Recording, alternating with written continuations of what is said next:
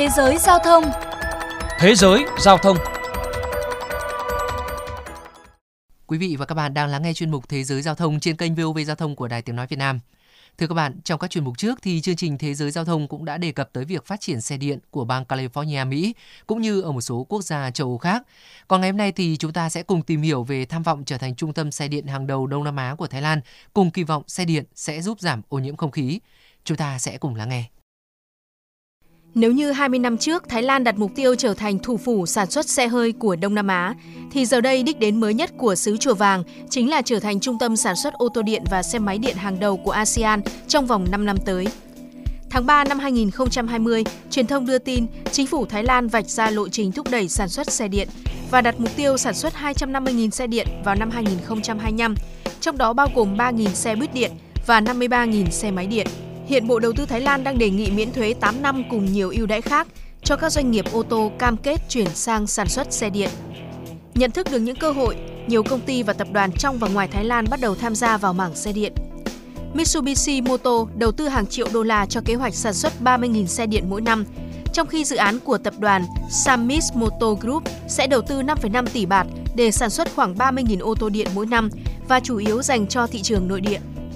Tập đoàn MG vốn đang thống trị mảng xe điện tại Thái Lan cho biết, những ưu đãi này sẽ giúp họ đưa ra giá xe điện gần hơn với xe chạy động cơ xăng truyền thống. Ông Pongsak Lechudi Watanavong, Phó Chủ tịch Tập đoàn MG chia sẻ. Là nhà tiên phong trong lĩnh vực xe điện, chúng tôi đã trình kế hoạch lên Bộ Đầu tư để tiếp tục phát triển các mẫu xe mới.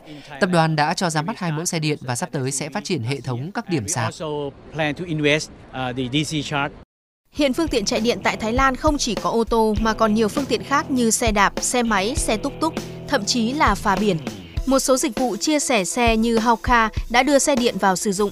Theo thống kê của Bộ Giao thông Vận tải Thái Lan, tính đến hết năm 2020 đã có 2.854 xe điện được đăng ký, trong đó có 1.572 xe mới, tăng 380% so với năm 2018 khi chỉ có 352 xe được đăng ký.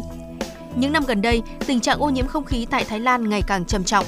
Vào giữa tháng 12 vừa qua, chỉ số chất lượng không khí ở thủ đô Bangkok tăng vọt lên mức có hại cho sức khỏe, xếp thứ ba trong danh sách các địa phương ô nhiễm không khí tồi tệ nhất thế giới.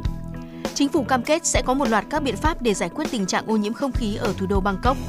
Và các phương tiện chạy điện thân thiện hơn với môi trường được xem như một trong các giải pháp nhằm cải thiện và ứng phó với biến đổi khí hậu Ông Krista Utamot, Phó Chủ tịch Hiệp hội Xe điện Thái Lan cho biết.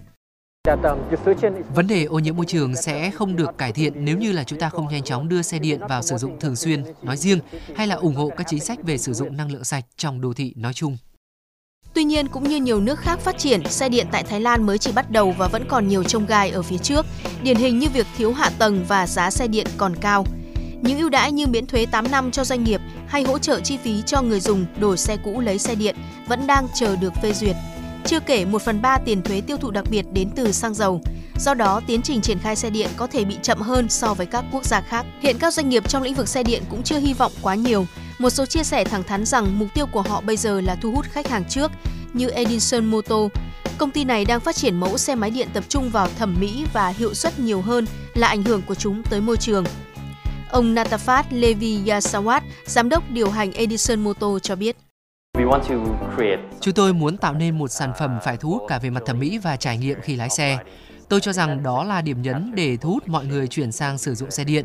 Làm tốt việc đó trước rồi mục tiêu giảm khí thải, cải thiện môi trường sẽ theo sau.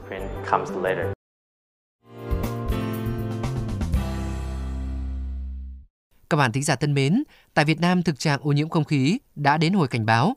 Chính phủ đã đề nghị Bộ Giao thông Vận tải nghiên cứu giải pháp thắt chặt kiểm soát khí thải ô tô xe máy.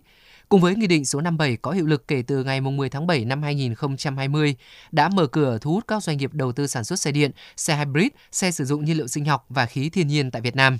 Tuy nhiên, thị trường xe điện ở Việt Nam còn cần rất nhiều thời gian để giành giật thị phần với xe chạy nhiên liệu truyền thống, bắt đầu từ việc các thương hiệu xe điện phải suy nghĩ đến việc tập trung cho chất lượng sản phẩm và dịch vụ thay vì chỉ chạy đua theo giá bán.